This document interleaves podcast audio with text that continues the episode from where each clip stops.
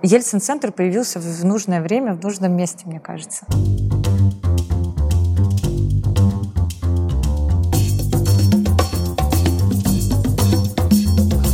Всем привет! С вами Александра Кретова, автор и ведущая подкаста «Без лайков». 9 сентября в прокат вышел новый фильм Кирилла Серебренникова «Петровы в гриппе». Летом его показали на Канском кинофестивале, а первый раз в России за неделю до официальной премьеры в Екатеринбурге. Местом встречи съемочной команды и первых зрителей стал Ельцин-центр. Звучит логично, ведь автор романа и сценария фильма Алексей Сальников живет на Урале. И действия в картине разворачиваются не где-то, а именно в Екатеринбурге – Лично мне интересно то, что такого рода событий в Ельцин-центре становится все больше. Я имею в виду премьер. И на самом деле современная культура Урала сильно выделяется на фоне остальных городов. Например, в октябре пройдет шестая индустриальная биеннале современного искусства. Почему так происходит?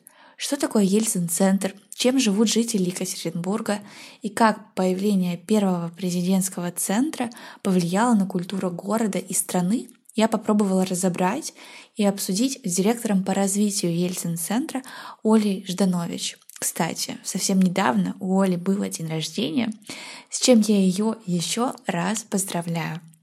Слушайте этот выпуск, делитесь им в своих социальных сетях и обязательно приезжайте в Екатеринбург, чтобы познакомиться ближе с историей новой России. Enjoy!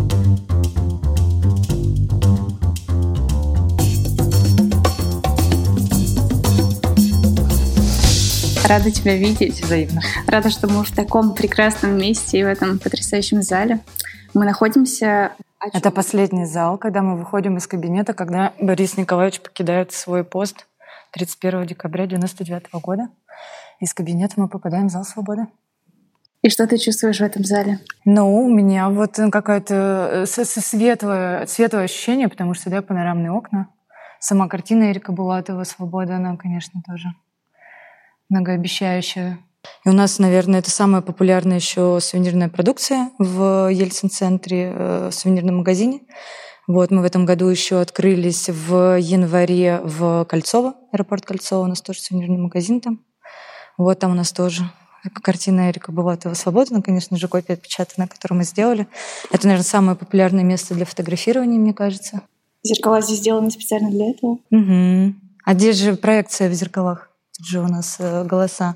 Потом здесь еще в этом зале был последний показ Гоши Рубчинского с которым мы тоже делали коллаборацию. И у нас, кстати, в этом году заканчивается разрешение на продажу этих футболок Екатеринбург, которые были с этого показа. Так что надо успевать их покупать. Как ты думаешь, почему этот зал самый популярный?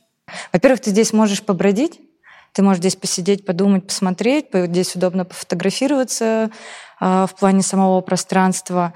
Ну, и это последний зал в котором ты как раз еще, э, когда ты э, слышишь диалоги, которые здесь с экранов, ты можешь посидеть, как-то подумать, в окно посмотреть, у тебя здесь перед тобой еще, знаешь, вид вдаль, и это как раз какие-то вот, вот эти вот мысли о будущем. Ну вот это вот мое. Но еще на самом деле, мне кажется, популярный зал это с баррикадами. Я вообще, конечно, я туда захожу, у меня каждый раз все мурашки, слезы. И ничего с собой сделать тоже как бы невозможно. У меня вот сколько друзей из Москвы приезжают, они говорят, мы там просто все рыдаем. Даже там те люди, которые младше, да, мне в данный момент 34 года, я в первый класс пошла в 93 году, вот, а есть у меня, допустим, друзья, там, не знаю, там, 95-го года только рождения, и они тоже говорят, что там, ну, типа, для нас это все равно далекая история, но туда попадаешь, вот эта атмосфера, она тебя все накрывает, и слезы льются градом. А как ты чувствуешь сейчас себя здесь? Мы не про политику, да, мы про диалоги, про то, чтобы и с одной стороны, и с другой стороны люди э, могли вести диалог. Вот, а не так, что мы там за какую-то линию, мы ее поддержим. Здесь такой истории у нас нет. Мы наоборот про то, чтобы э, у нас даже до пандемии начинался такой проект, и надеюсь, мы к нему вернемся. Именно вот э, городские все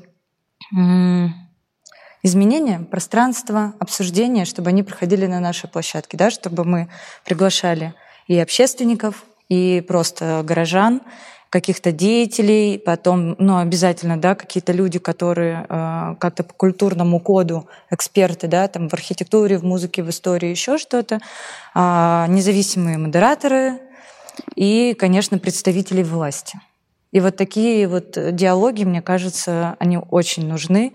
Мне, я наблюдаю, стала недавно наблюдать за инстаграм, инстаграмом мэра и губернатора, и мне нравится, что они, как Борис Николаевич, э, он же один из первых начал в России выходить в народ да, там, когда вот он ходил, я помню, еще маленькая, когда была, ты там включаешь ОРТ, и показывают, как Борис Николаевич, значит, в этом магазине был, там, я не знаю, куда ты приходил. Теперь я смотрю, что у нас каждую неделю мэр и губернатор тоже отчитываются, показывают, куда они ездят, где они бывают. И это прекрасно, что мы не знаем как бы результаты сейчас, которые выйдут, но если власть все-таки начнет разговаривать с людьми, прислушиваться да, к мнению, и, ну хотя бы диалог будет, это, это будет прекрасно. Это уже какое-то вот светлое будущее которое мне нравится. В которое мы все продолжаем таки верить. Ну, конечно, ну а как по-другому? Но все в наших руках. Какая э, идеология и миссия у Ельцин-центра? Это гражданское общество. Это, э, во-первых, это но, ну, новая история. Это поддержание спорта, истории, искусства, культуры э, 90-х и новой истории.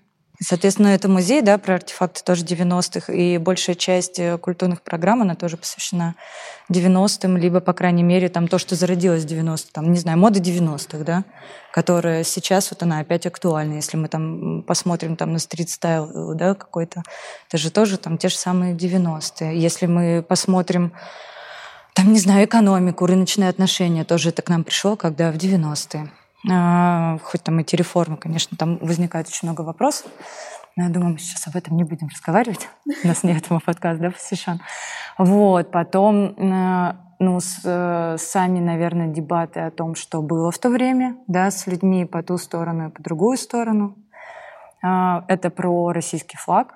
Ну, журналистика, конечно же потому что журналистика тогда и сейчас, они отличаются, и есть люди, которые говорят о том, что это было хорошее время, кто-то говорит, что это там, плохое время, но опять же, да, в какой зоне, сфере культуры ты находишься, наверное, или деятельности. Потому что если ты был журналистом, наверное, тебе в 90-е было гораздо безопаснее и интереснее, чем сейчас. Что, нет?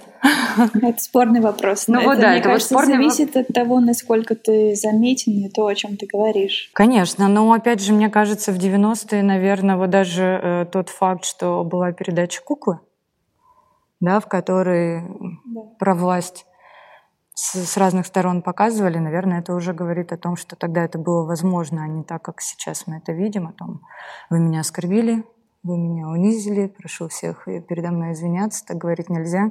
И вот такие вещи, наверное, они меня начинают немножко пугать. Потому что там, да, тот же самый юмор, когда его начинают цензуру в него впихивать, это становится страшно. А как ты сама относишься к тому, что происходит сейчас в культуре? Насколько ты чувствуешь э, здесь свободу творить э, и вести вот тот открытый диалог, о котором мы говорили ранее. Но культура, да, смотря что мы будем брать. Наверное, если мы будем рассматривать именно художество, то, мне кажется, здесь свобода, потому что есть интернет. Если мы будем брать театры, то здесь, мне кажется, бывают вопросы, особенно о чувстве верующих. Да, если мы возьмем, там, я не знаю, кого, Максима Диденко, да, Брусникинцев, еще кого-то, которые ставят про спектакли по Пелевину, то, конечно же, э, начинаются всевозможные интриги. Вот. А так, ну что у нас еще? Ну, литература, конечно, наверное, тоже. Есть разные люди, которые хотят за счет как раз поддержки власти и угодить ей, писать всевозможные кляузы, да, и о том, что это идеология, которую там нельзя выступать. Наверное, это присутствует вот такое ограничение в этом есть, о том, что завтра кто-нибудь на меня что-нибудь напишет в Фейсбуке или не напишет, это, конечно, тяжело. А то, что присутствует и разворачивается на площадке Ельцин-центра? Ну, на площадке Ельцин-центра, наверное, ну что вот у нас из ограничений, что было? У нас как-то была история э, с показом кино, я сейчас, к сожалению, не вспомню название фильма, но там, конечно же, на нас подали за ЛГБТ. Потом еще до вступления законов у нас как-то были лекции на тему... А, да, это были а, лекции, сперва это было про ну, спидвич, потом это была тема заключенных, и третье это были как раз нетрадиционные отношения. В этот день нас заминировали, а, да, позвонили и сказали, ну, сорвали лекцию. Вот. Потом, конечно же, нашли этого человека, он был из Санкт-Петербурга вроде бы. Вот, ну вот такие, но это же опять же, да, потом у нас э, есть организации 40 сороков, которые нас тоже постоянно обвиняют. Опять же, это же общественники, да, это люди другого мнения. Это не так, что пришла прокуратура и сказала, все, закрываем это. Нет, это вот как раз э, люди, ну, другие люди.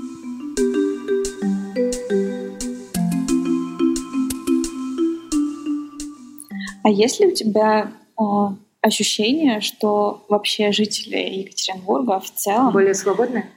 Более да, свободны, и они отличаются да. в том числе от э, москвичей, да. от питерцев, и они вообще другие. Угу. И здесь своя особая жизнь, и как будто бы здесь действительно люди ведут диалог э, с властями. И даже да. то, что екатеринбуржцев называют горожанами, мне кажется, это вот такое особенное, отличительное свойство, характерное именно для этого города. А вот я, когда начала работать в Ельцин-центре, стала а, общаться очень часто как раз с ребятами с разных городов России. И они всегда приезжали и говорили, вы тут какие-то все космические, необычные, волшебные, потому что вы интересные. И даже вот если мы начнем там брать, да, всякие разные комьюнити, там, 12 сторис, Екатеринбург, Кушатава, Екатеринбург. Это отдельная тема, больная а для да? меня. Мне просто очень интересно разобраться в этом и понять, почему именно в Екатеринбурге родилось так много классных брендов, которые выстрелили вообще задают. просто. Но вот это, мне кажется, как раз какой-то свободы, что здесь вот, ну вот, да, я не знаю, там, да, редакция Фиша, это же тоже была большая часть э, ребят из Екатеринбурга. Потом Симачев, арт-директор Симачева, он из Екатеринбурга был, фотографы, которые многие в Москве из Екатеринбурга. А, мне кажется, как раз это такой, не то что город свободы, это, наверное, неправильно будет сказано, а о том, что здесь ты как-то смотришь, что одни делают, а почему бы и мне не попробовать? И ты тоже начинаешь это делать, потому что ты как бы эту вот историю успеха, ты ее увидел, она была рядом с тобой, и ты думаешь, наверное, о том, что почему бы мне бы это не попробовать? И ты как-то делаешь. И мне кажется, здесь еще все равно у нас поддержка друг друга, у нас нету в...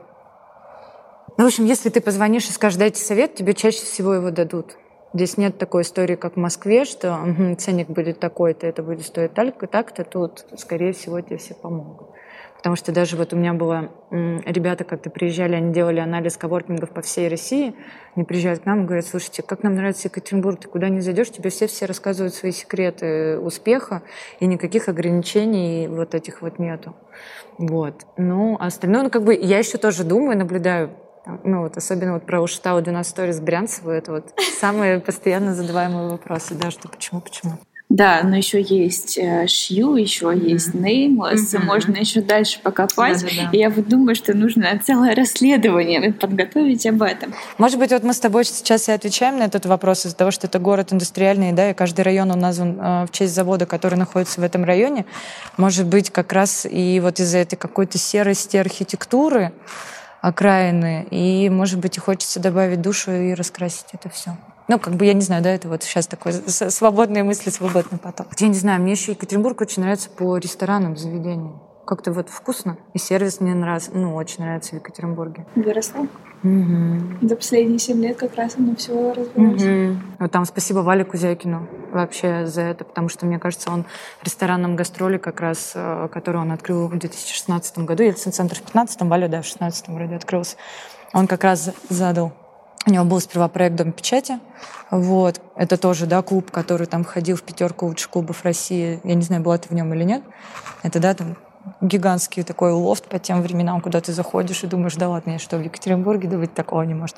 Потом ресторан «Гастроли», в который многие приходили и говорили о том, что, ой, видимо, у ребят денег, да, наверное, на ремонт не хватило. А через какое-то время там сами открывали э, рестораны в таком же интерьере. Ну, как бы... Мы сейчас прям, знаешь, с тобой составим карту э, из мест, которые нужно посетить обязательно в Екатеринбурге, когда ты сюда приезжаешь. Угу. А как ты попала вообще в команду центра а, и... Пятнадцатый год, 2000, мне поступает звонок о том, что книжный магазин Петровский какой-то, я тогда вообще ничего не понимала, вот надо там помочь, классные ребята, надо им помочь открыть магазин. Я такой, типа, ну, что-то интересное. Вот, я знакомлюсь, значит, с двумя молодыми людьми, Михаилом Мальцевым и Денисом Корнеевским. Денис Корнеевский, он сейчас руководитель программной дирекции Ельцин-центра. Это вот человек, который как раз отвечает один из людей, кто отвечает за программы, да, которые проходят у нас. А, и, а тогда он работал еще в книжном магазине Петровский вместе с Михаилом, который создал этот магазин, он в Перми. И они открыли здесь филиал а, совместно, ну, как Ельцин-центр их пригласил. И вот мы начали работать. И когда я с ними буквально просидела там у нас причем собеседование было у них дома на кухне. Это было очень смешно, потому что они сами пермяки снимали здесь э, квартиру, приезжали и там стройкой, заку, закупкой книг занимались. Вот, и мы так, значит, собеседование у меня проходило на кухне. И я поняла, что лучшие работодатели я вообще не встречала в своей жизни, потому что ребята очень интересные, с интересными взглядами, ну, у них какой-то фундамент такой внутренний, и тогда мне показался безумно интересный. И, конечно же, у нас такая любовь с первого взгляда с ними э, получилась. Ну и все, и мы начали работать. Мы открывали книжный магазин, мы открыли его за четыре дня. Мы не спали, не ели, тут вообще был дурдом, кто-то простудился, там со, со скорой уезжал, потому что надо было открыть э, магазин к 25 ноября. Вот, а очень затянулся ремонт в здании, и поэтому это был ужас вообще. Но мы открылись, все нормально, заработали. Там я проработала, наверное, полгода. И мне предложили потом возглавить э, другую фирму, в которой я стала генеральным директором. Это была фирма э, лаборатории социальных практик. Она сейчас до сих пор существует. Это фирма, которая э, занимается организацией, привозом э, гостей в Ельцин-центр. Вот. И в том году меня позвали уже на должность директора по развитию в Ельцин-центре. Ну и вот, соответственно, с первого дня я здесь работаю. И вот, не знаю, мне кажется, вот иду, тут вообще все знаю, как все устроено, как все работает. Все люблю. За это время, конечно, было и там много и слез пролито. Иногда, конечно, хотелось и хлопнуть дверью и уйти. И счастья было много, и мечты здесь, наверное. Спасибо большое Юмашевой Татьяне Борисовне за то, что но это фантастика с ней работать, а, так как вот, я не знаю, там проходит какой-нибудь, ну, даже личная встреча, вот когда они прилетали сюда с Валентином Борисовичем, сейчас из-за пандемии, ну, два года мы, наверное, уже не виделись в офлайне, да, только в онлайне. И когда происходит, ты там думаешь, блин, Татьяна Борисовна, давайте привезем тех-то там, или вот это, или давайте сделаем то-то. И ты думаешь, что, что человек про это забыл, а потом проходит, вот как с Гошей Рубчинским, допустим, вот у меня было, я очень хотела сделать с ним в свое время коллаборацию. И потом как-то встречаю Татьяну Борисовну, и она говорит, Гоша-то видели? Я такая, в смысле, какой Гоша? Она такая, ну Гоша, ты помните, вы мне про него рассказывали? А я говорю, я, она говорит, ну вон, смотрите, я поворачиваю голову, просто стоит Гоша Ручинский, я там, да ладно, и все, и там привозят где мы, значит, тут обсуждаем о том, что как будет проходить показ, какую мы коллаборацию делать будем. И там еще была история у нас э, с этикетками на эту футболку. Там представитель Камдегарсона их привозил из Парижа самолетом, чтобы мы их сюда, здесь дошивали. Но это было вообще, конечно, ну, это сумасшедшая, ну, как бы это вообще сумасшедшая энергия, как бы работать здесь. Мне кажется, это вся команда подтвердит. У нас нет особой текучки по кадрам, потому что очень много людей, которые как раз пришли в 2015 году, они так и остались. Вот, допустим, Олег Лутохин, который сейчас директор музея. Мы все начинали в одной команде в Петровском. Денис отвечал тогда как раз, который вот сейчас программный директор, он отвечал за программы. Олег был его помощником, потом Олег был руководителем образовательных программ. И вот 1 декабря его точно так же пригласили на новую должность, и он стал директором музея. Но мы здесь все растем. Насколько активное участие принимают Юмашевы в жизни Ельцин-центра и работе с его командой? Чувствуешь ли ты их влияние на ускорение каких-то процессов или запуски абсолютно новых проектов? А здесь, ну вот у меня, допустим, наоборот, э, когда я только люди узнавали, что ну, там, я работ... тогда еще работала в Петровском, да, а не в Ельцин-центре, то история была такая, что мне там рассказывали какие-то там страшные истории, все, все, все тому подобное. Вот, но когда ну, общение началось там, глаза в глаза, там, да, тет-а-тет э, с Валентином Борисовичем, Татьяной Борисовной. Ну, не знаю, Татьяна Борисовна — это просто для меня как бы человек, который э, очень сильно меня вырастил. Э, он мне показал о том, что ну, во-первых, труд, он все-таки, ты, ты добьешься очень многого, да, если ты будешь все-таки трудиться, ты будешь делать, что нету каких-то преград и границ. Все можно, а, ну, как бы все возможно. Просто надо а, мыслить не одним шагом, а, и надо не прямолинейно, да, надо как-то с разных сторон на все задачи смотреть. Это вот у нас любимое, это все знают. И у нас, мне кажется, многие сотрудники тоже этому научились. У нас, если Татьяна Борисовна приезжает и идет где-то и видит мусор, она его поднимет, она его выкинет. Она сама переставит скамейку, если ей не нравится, как она стоит. И вот ты, когда я вот это увидела там, в 2015 году, как Татьяна Борисовна здесь, бегая там, перед открытием и даже после, проверяя всех, кто как одет, что да как, двигая скамейки, ты думаешь, блин, если человек такого масштаба занимается такими вещами, ну, наверное, значит, что-то в этом есть. В самом деле, вот когда ты себе не ставишь вот э, эго в первую очередь о том, что я такой-то, и я этого делать не буду, да, ты относишься э, к своей работе как это сказать, непредвзято или там, занимая определенную должность, ты говоришь, что, что я не буду там, теперь мыть полы или еще что-то, ну, все, ты, ну, как бы у тебя развития больше не будет, я так считаю. Потому что вот я по себе знаю, что даже сейчас я там, ну, там помыть полы, если вдруг что-то грязное перенести стулья, прийти ночью или там что-то, какая-то проблема случилась, а не так, что там, ой, вы знаете, я вообще-то тут директор, я как бы сейчас трубку брать ночью не буду, у меня тут, значит, ну нет, все, как бы это не работает. И для меня это как раз такой определенный еще критерий, что если у меня в голове что-то такое вдруг начинается, появляются какие-то мысли, значит, так, так, так, так, так, Ольга, вы что-то не в ту сторону, наверное, пошли сейчас. Вот эти вот вещи, конечно, мне очень стали помогать, и они помогают в тем, то, что вот в, э, в город, когда ты выходишь с какими-то проектами, потому что у меня сейчас из-за пандемии, когда была пандемия в Ельцин-центре, э, мы перешли в онлайн, вот, но это особо не моя была работа, да, это работа программного департамента как раз образовательного, а, и мне как-то стало мало работы. И у меня в тот момент получил, появился проект как раз вот Татьяна Борисовна тогда решила, у нее там сколько она, года два нам, наверное, говорила про самокаты, самокаты, давайте сделаем самокаты, а мы говорили, Татьяна Борисовна, это Россия, это Екатеринбург, у нас все самокаты в один день своруют, и все будет плохо, но зачем нам это делать? Нет, давайте мы это делать не будем. И вот как раз она говорит, нет, надо верить в людях, искать лучшее, почему вы все так думаете, нет, все будет это, давайте пробовать.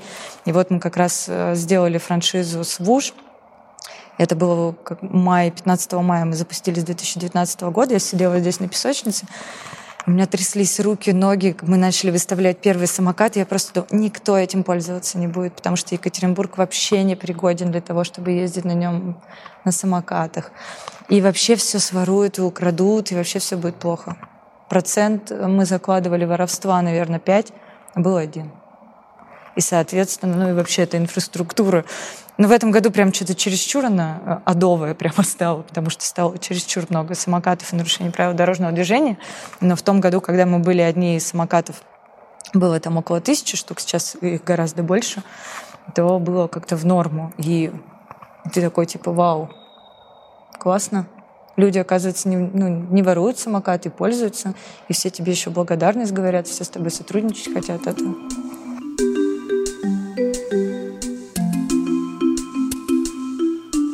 А Ельцин-центр — это музей, общественное пространство. Что это? Многие не знают. Музей, да. Все, сейчас расскажу. Музей — это многофункциональный центр. У нас он, грубо говоря, делится на левую и правую часть. Правая часть — это музей, посвященный Борису Николаевичу.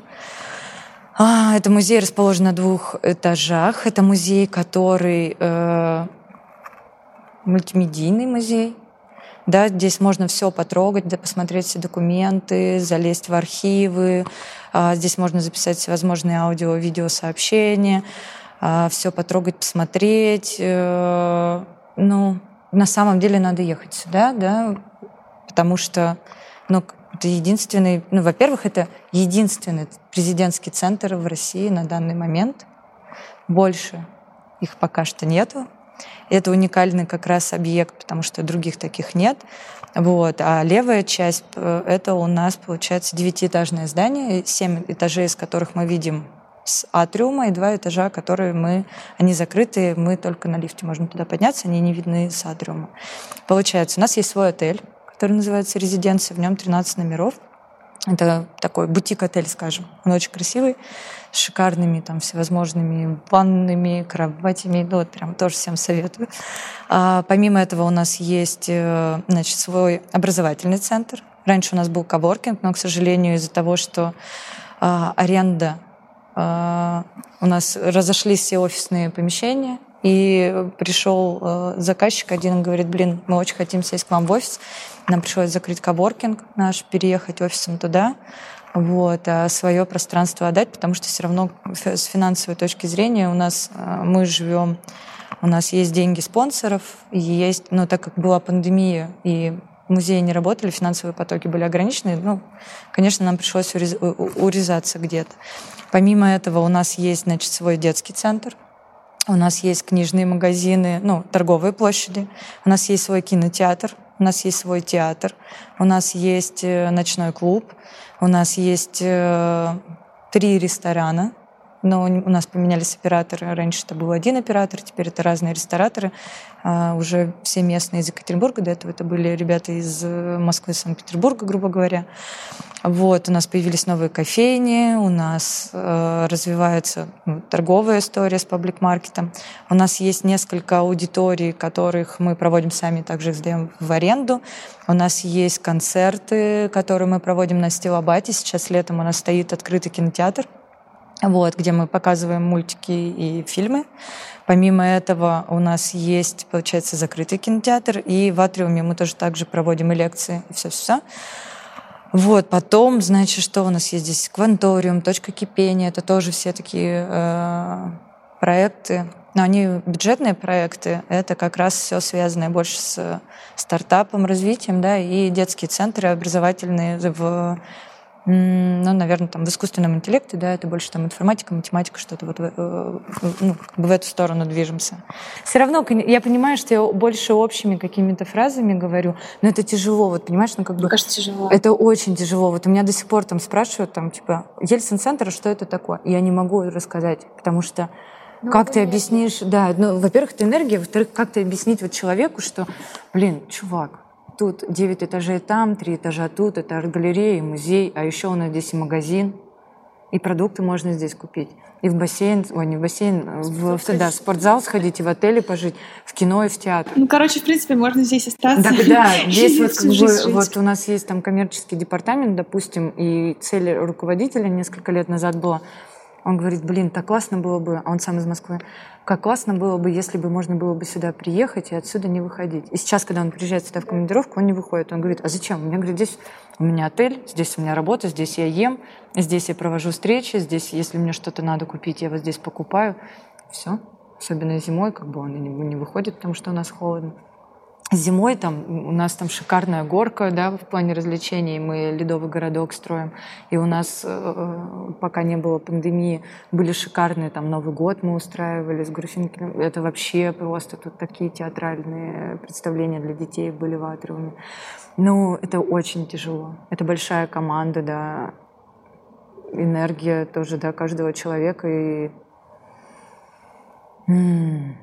Ну, это вот на самом деле, это вот хочется взять человека и сказать, ну, пойдем со мной на работу, денек поработаешь, и тогда я тебе смогу хоть как-то объяснить, что такое Ельцин-центр. Сколько команды Ельцин-центра сейчас? Ну, смотря какая там. Вот у нас есть программная дирекция. Ой, их сколько? Наверное, их человек 30-50. Ну, это там, я говорю, это и с дизайнерами, да, там у нас, потому что графические видео, там и такие-то ребята. Потом у нас есть пресс-служба. Пресс-служба у нас она находится и в Екатеринбурге, и в Москве. Это очень сильные составы. А, у нас находятся ребята, отвечающие за инклюзию. Да. Я, кстати, вот забыла про это вообще сказать, ужас и позор мне, потому что у нас инклюзивный центр, он, ну, мне кажется, один из лучших в России, потому что ребята, которые за него отвечают, я не знаю, это как, у них какое-то сердце, оно гигантское, открытое. Вот. И я тут недавно как-то увидела, а, мне скинули ролик в Санкт-Петербурге, женщина выгоняла с площадки. Да, я знаю. Это, я просто я так смотрела и думала, это что? Как, как такое вообще возможно? Потому что вот, допустим, у нас, когда тоже инклюзия только появилась, я, ну, как бы реакция многих людей это да, ты видишь то, что они пугаются этих деток. Но со временем, когда ну, вот люди, которые работают здесь в офисах, и они видели э, да, этих детей, и они понимают, что никакой опасности от них нет, потому что они даже в лифт некоторые боялись с ними заходить, а потом ты уже видишь, что нет, все нормально, все уже все, все вот. Коннект произошел, как бы ничего страшного нету в этих детях, как бы перестаньте придумывать того, чего, ну, как бы демонизировать их, ну что это за бред вообще. Вот, это тоже очень классно, то, что, да, вот у нас это есть. Ну, очень тяжело это все объяснять. Ну, это все-таки, наверное, про энергию. Ну да. Про энергию это есть, про коллектив. Но опять же, другие мои коллеги бы сейчас сказали, какая энергия, ты вы что несете тут? Нет никакой энергии, просто у нас там типа есть знания, образование хорошее, и мы там любим это. Никакой энергии не существует. Ну, это все приобретено благодаря ей, мне кажется. Ну, любознательно. Конечно интерес к жизни. Да, вот у нас, допустим, книжный магазин Петровский тоже, там, за что его многие любят, что у нас работают не ребята, которые... Э, продают книги. Да, да. У нас продают ребята, которые тебе расскажут о книге, потому что там э, Костя Колобов, управляющий магазином, вот Миша Мальцев, это создатель и директор магазина, а Костя Колобов, управляющий. Я не знаю, ну сколько они книг за, за свою жизнь уже про, прочитали, по 8 тысяч, наверное, если не больше. Я не знаю, может, уже, уже больше. Это люди, которые в день там читают ну, не знаю, по 200, по 500 страниц, может быть, если книга интересная, там, с детства, да, нам их не догнать уже никогда. Все. да, и, и, и тебе безумно интересно с этими людьми, поэтому ты можешь прийти в Петровский, я поначалу, когда работала, пол зарплаты оставляла там. Потому что то, как тебе начинают рассказывать, там, а кто это, а что это, ты вышла из этого. И мне бы очень нравится собеседование в книжный магазин Петровский тоже, когда были, я наблюдала со стороны книжная полка. Приходит новый ну, там, продавец-консультант, ему говорят, что не так на этой полке. И ты так думаешь, типа, что? И там, там стоят да, рядом два философа, которые там друг друга терпеть не могут. Вы не пришли собеседование, извините, следующий. Да, такое было. Ну, потому что как вот ты не знаешь о том, что там вот там, не знаю, этот писатель не ладил с этим писателем. Они могут и не на одной полке стоять. Правильно. Вот. Как вам в команду попадают сейчас? Ну вот у нас нет текучки. Ну, и либо через мы на HeadHunter выставляем, да, вакансии, либо Facebook, HeadHunter, Инстаграмы. Но, допустим, вот у нас, конечно, часто требуется, ну вот продавцы, э, в сувенирные какие-то магазины, да, вот эта вот история. Наверное, там только какая-то текучка э, есть. И то почему. Ребята, которые приходят сюда, они работают в сувенирном магазине, допустим, но они общаются же с кем? С ребятами из музея, они общаются с ребятами из э, галереи, они общаются с ребятами из программной дирекции, и они понимают о том, что им теперь хочется этим заниматься. И они начинают как бы так, все, я вот этим заниматься больше не хочу, я теперь хочу работать, значит, там либо в арт-галерее, так, я теперь пойду сам рисовать, или я теперь хочу, значит, устраивать какие-то лекции, возьмите туда, возьмите меня сюда. И вот в этом плане там, да, карьерный рост — в Ельцин-центре, он, наверное, вот так вот и осуществляется. То, что ты, ну, как бы среда, в которой ты существуешь, она тебя очень там продвигает, и как бы видишь вот это, то, что ты себе представить раньше не мог. Угу. Я вот тоже благодарна э, Ельцин-центру за это, потому что там я пришла с одними знаниями. А за пять лет я просто обалдела от чего, как много всего я не знала и сколько еще всего предстоит узнать. Чем больше знаешь, тем да, больше да, да, понимаешь, да, да, да. что ты, ты не знаешь ничего. ничего да. Так оно и есть. Это да, это просто боль. Где столько времени, да, взять еще все успеть? Да, и все это прочитать, посмотреть. Ну вот в этом плане мне еще нравится команда Ельцин-центр. Почему? Что... Что это отборка.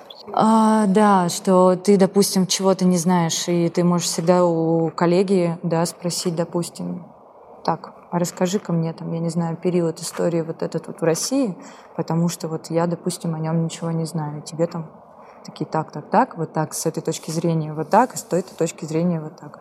И мне вот еще как раз и нравится, что здесь нету того, что мы там только про одну линию. Ну нет. Потому что у нас как бы ребята с э, фундаментальными знаниями, они, ну, вернее, не только фундаментальные, да, какие-то, а разносторонние. Что вот и ту точку зрения знают, и другую. Там, как это в журналистике, да, правило трех источников. Ну да, здесь так это и работает. Прикольно. Угу.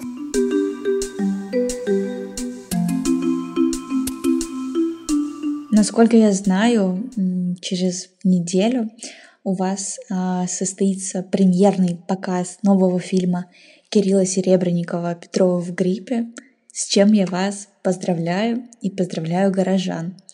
Расскажи, как это произошло и почему Ельцин-центр а, становится премьерной площадкой?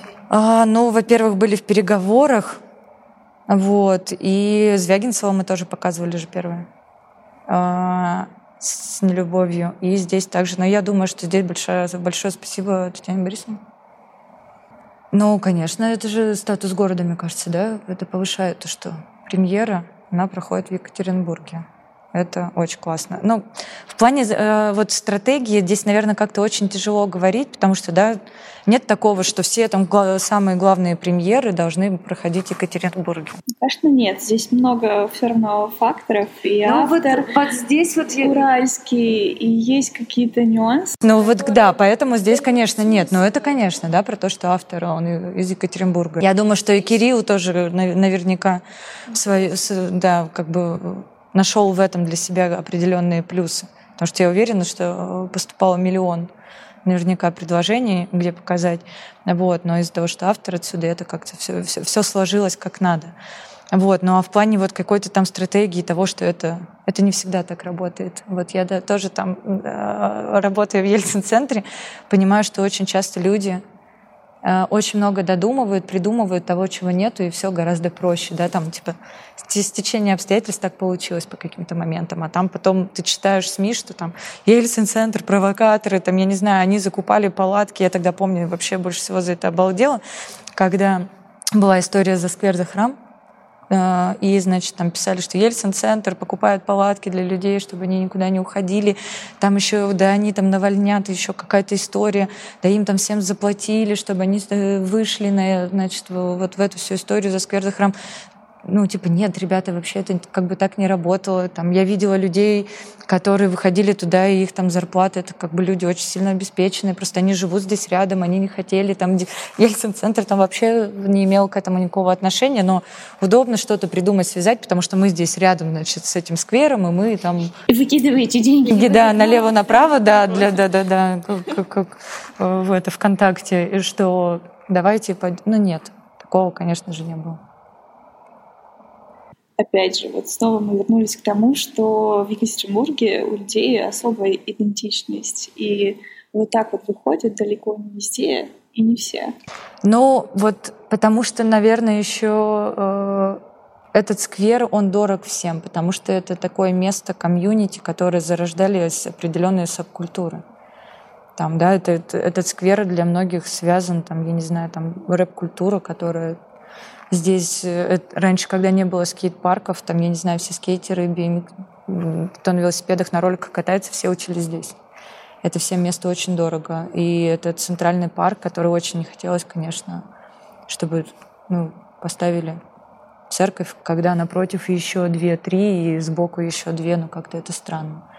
Ну, конечно, очень хочется э, этот город дальше развивать и что ну, творить и делать в этом городе, потому что ты видишь, как это влияет на горожан, как это влияет на, э, на уровень жизни. Потому что вот когда ты запускаешь самокат, люди понимают, что это никуда не... Это как, я не знаю, в отеле в Турции раньше, да, люди ездили, они оттуда приезжали и привозили э, с собой чемодан там э, с как-то там халаты, еще что-то. Когда потом они поняли, что это будет всегда, и это уже везде появляется, они перестают это брать. Там, я не знаю, Икея, когда первая открылась, кому из друзей домой не придешь, у всех эти карандаши, линейки, и ты так говоришь, ты что, карандашами пишешь, что ли? Тебе зачем вот они? Ну, потому что они лежали бесплатно. А когда ты понимаешь, что Икея с нами каждый день, и карандаши с этой линейкой бумажной будут с нами каждый день, как-то ты уже перестаешь это брать. И вот, вот эти вот вещи, или там, да, технологии меняются, что ну, там, воровать. Там, у тебя есть камера, тебя вычислят по, там, я не знаю, твоему номеру телефона, еще что-то. И вот эти вот вещи безопасности. Ну, вот очень мне, вот эти вот изменения, они мне нравятся. Ты их видишь на примере своих проектов, а есть еще какие-то да. проявления? Ну вот на своих проектах, конечно, вот там и по Ельцин-центру, по другим вижу, э, это видно и по... Не знаю, я вот, допустим, благодарна э, Российской Федерации за госуслуги. Ну, это вообще нигде в мире такого, такого нет. Как есть у нас вот эта э, технология госуслуги, электронные очереди, не знаю, МФЦ, которые открываются. В этом плане, ну, вообще мы топ. Мы молодцы. Я очень благодарна компании СКБ «Контур», потому что я как человек, который до этого там был генеральным директором пять лет, э, ну, вообще ребята просто то, как они развивают вот эту всю структуру, там, не знаю, с электронным документом оборотом, банками, банк точка, допустим. Я вообще фанат банка точки. Там, ну, там Сбербанк тоже молодцы. Ну, понятно, что у Сбербанков ресурсов больше, вот, но точка, они очень классные. Потому что то, как у них устроены сервисы, как они там работают с тобой, как они тебе помогают в каких-то вопросах, какие-то депозиты, которые они там придумали, и просто сам функционал, он безумно удобный. Вот, вот эти вот все сервисы мне очень нравятся, да, и мы вот, ну, и с, и с Точкой, и со Сбером мы тоже с ними сотрудничаем.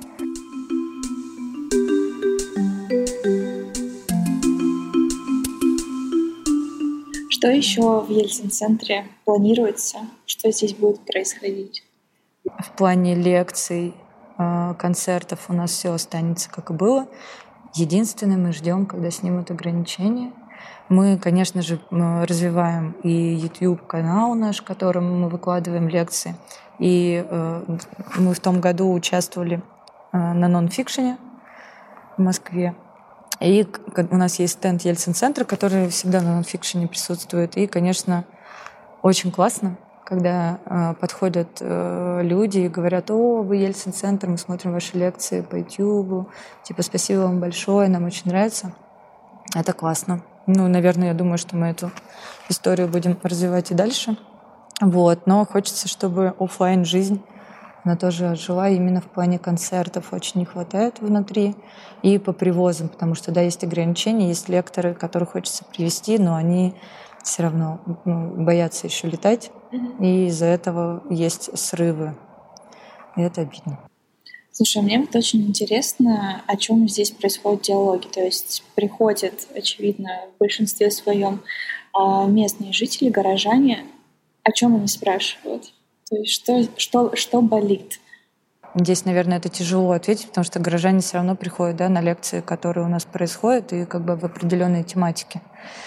А, ну, конечно же, про распределение власти, но если опять же, да, это региональная история или федеральная какая-то лекция и гость, который приехал. А, наверное, э, многих интересует про то, что, что нас ждет в будущем, да. Хорошо, а за что ты любишь горожан? Я люблю очень Екатеринбург, наверное, за какую-то эксперимент. Ну да, наверное, это какие-то люди, которые постоянно как-то все новое привлекают за эксперименты, за, за за то, что они не боятся экспериментировать, меняться. Вот за это очень люблю Екатеринбург. Мне прямо одно время мы с подругой с моей, с одной обсуждали, что как классно было бы сделать Екатеринбург, ну, не а Силиконовая долина, а вот именно таким городом, где бы испытывали все новые сервисы там, я не знаю, Uber бы что-нибудь придумал и такой, типа, о, Екатеринбург, давайте, в общем, я не знаю, там вот в этом районе мы будем испытывать то-то. Потом сделать какой-то студенческий кластер, да, отдельный тоже, куда потому что все равно у нас там есть Pure Fu, ну, которые сейчас объединились. А, раньше это были отдельные институты, а, что тоже там целый район студентов, куда бы приезжали студенты со всего мира, они бы тут какие-нибудь лаборатории. Вот, мне кажется, вот Екатеринбург, он как раз вот про это, про все новое, про изменения, про эксперименты, про внедрение, вот это все про нас. Гордость. Гордость за родной город здесь, потому что действительно я знаю ребят, которые делают сервисы, которые известны по всему миру. Ельцин-центр появился в нужное время, в нужном месте, мне кажется. Это как раз э, такой центр, который показал о том, что «а смотрите, как можно».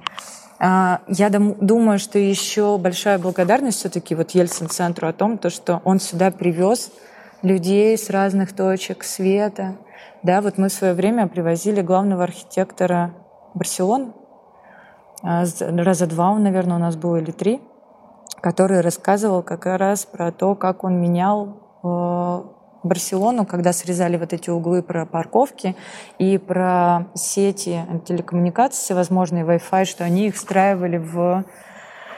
А, не провода тянули да, по всему городу там, или еще где-то как-то, а то, что они э, встраивали это в фонари уличные. И вот, и вот опыт международный, который э, и экспертов этих международных, то, что у нас была такая возможность есть их привозить, для того, чтобы люди с этими людьми могли пообщаться. Да, и это, если ты заинтересован в своей сфере, ты знаешь то, что вот придя сюда, ты можешь пообщаться с этим человеком, задать ему вопрос напрямую, как бы, а как вот это, а как вот это решить, что вы думаете в этом плане. Это, конечно, большая благодарность за эту Ельцин-центру. Вот я даже если бы не работала тут, я прямо знаю, на какие лекции бы я ходила, с кем бы я на какие темы разговаривала. И опять же, ты же, вот как это работает, что ты приходишь на какую-то лекцию, да, и ты видишь людей, заинтересованных в этом. Конечно же, здесь определенное за пять лет комьюнити создалось, да, по интересам, и это развивается дальше. Я вот, не знаю, вот моя, наверное, мой день не проходит никогда без того, что я не познакомила каких-то людей, которые там где-то могут что-то создать вместе, да, в плане там искусства или там по бизнесу друг другу помогли, потому что, там, допустим, этот человек, я знаю, приходил к нам, там, э, он искал там какого-нибудь художника, а какой-нибудь художник приходит и говорит, блин, что-то работы нету. Не знаете, вот у меня каждый день я вот каких-то людей друг с другом свожу, и я это очень люблю безумно. Мне прямо все, я такая думаю, свела две половинки, сейчас они что-то классное произведут. Это очень люблю что делать другим городам, что делать вообще в принципе людям для того, чтобы формировать культурную среду, с чего начать? Вот я тебе сейчас еще такую историю расскажу. Это тоже коллега мой вывел, что в Ельцин-центре у нас, когда мы делали опросы там, в 16-17 году, до сих пор есть очень много людей, да, которые не были в Ельцин-центре из Екатеринбурга. когда очень с ними да, знакомлюсь, я там говорю... Э, вот, и он вывел такую теорию, что Многие люди думают, что Ельцин-центр — это то место, куда надо прийти в дорогом костюме. Поначалу так было. Что это место не для всех. И мы очень долго бились с этим. Доказать о том, что как бы нет, сюда не надо приходить на деловом костюме. С начищенной обувью и с этой со всей историей как бы просто ты берешь и приходишь. А, и мы за пять лет этот стереотип все равно уже как-то его убрали, что типа люди все-таки начали понимать, что нет, сюда в вечернем платье не надо приходить, как бы ты можешь сюда прийти и в шортах, и как бы тебя пустят, все хорошо. Вот, а на тему культуры в других городах, я думаю, что все равно это желание определенное да, каких-то людей, но все равно как бы все держится на харизме каких-то людей, которые этого очень хотят. Я думаю, что просто есть определенные люди, лидеры мнения, да, и как-то вокруг них закручиваются. Во-вторых, есть гранты. Вот у нас почему-то все всегда говорят о том, что все плохо. Да нет, есть гранты. Надо просто как-то однажды посвятить этому время, залезть в интернет, почитать, что надо предоставить, как это работает, а, из своего опыта расскажу, что тоже там, да, у нас иногда бывают проекты, на которых нет денег. Но хочется это сделать проект. Просто берешь, открываешь, так, ага, кто там есть у нас, значит, там УГМК, РМК, там местные, там Сбербанк, там ВТБ, Ингострах. Берешь, открываешь почту и просто им пишешь, здравствуйте, я такой-то, такой-то, работаю там, там у меня есть такой-то проект, мне надо. И перечисляешь тебе на следующий день звонок, здравствуйте, давайте мы вам купим вот это и привезем тех-то. О, классно, спасибо. Это работает. Да, у нас это там, вот, допустим, я там по опыту даже там своих друзей каких-то расскажу. И я думаю, что это все равно, как бы, да, чтобы культуру развивать, как бы кто заинтересован-то в этом? Ну, как бы э, это не так, что ты пришел там, да, от государства и такой, здравствуйте, вот мы тут, значит, развиваем культуру. Это все равно как бы люди к людям притягиваются. Э, и, соответственно, ну, как бы посыл изначально чей, да, э, и тогда как бы это и будет в определенном направлении развиваться, потому что если это будет там центр народной песни, ну и на него найдется да, свой потребитель. Вот. А, а про там построить э, президентский центр, ну да, конечно, это ну, так просто не сделается. В нашей стране точно. Ну, Ельцин-центр — это и про культуру, и про образование, и про историю, и, наверное, про людей. И про людей, и про искусство.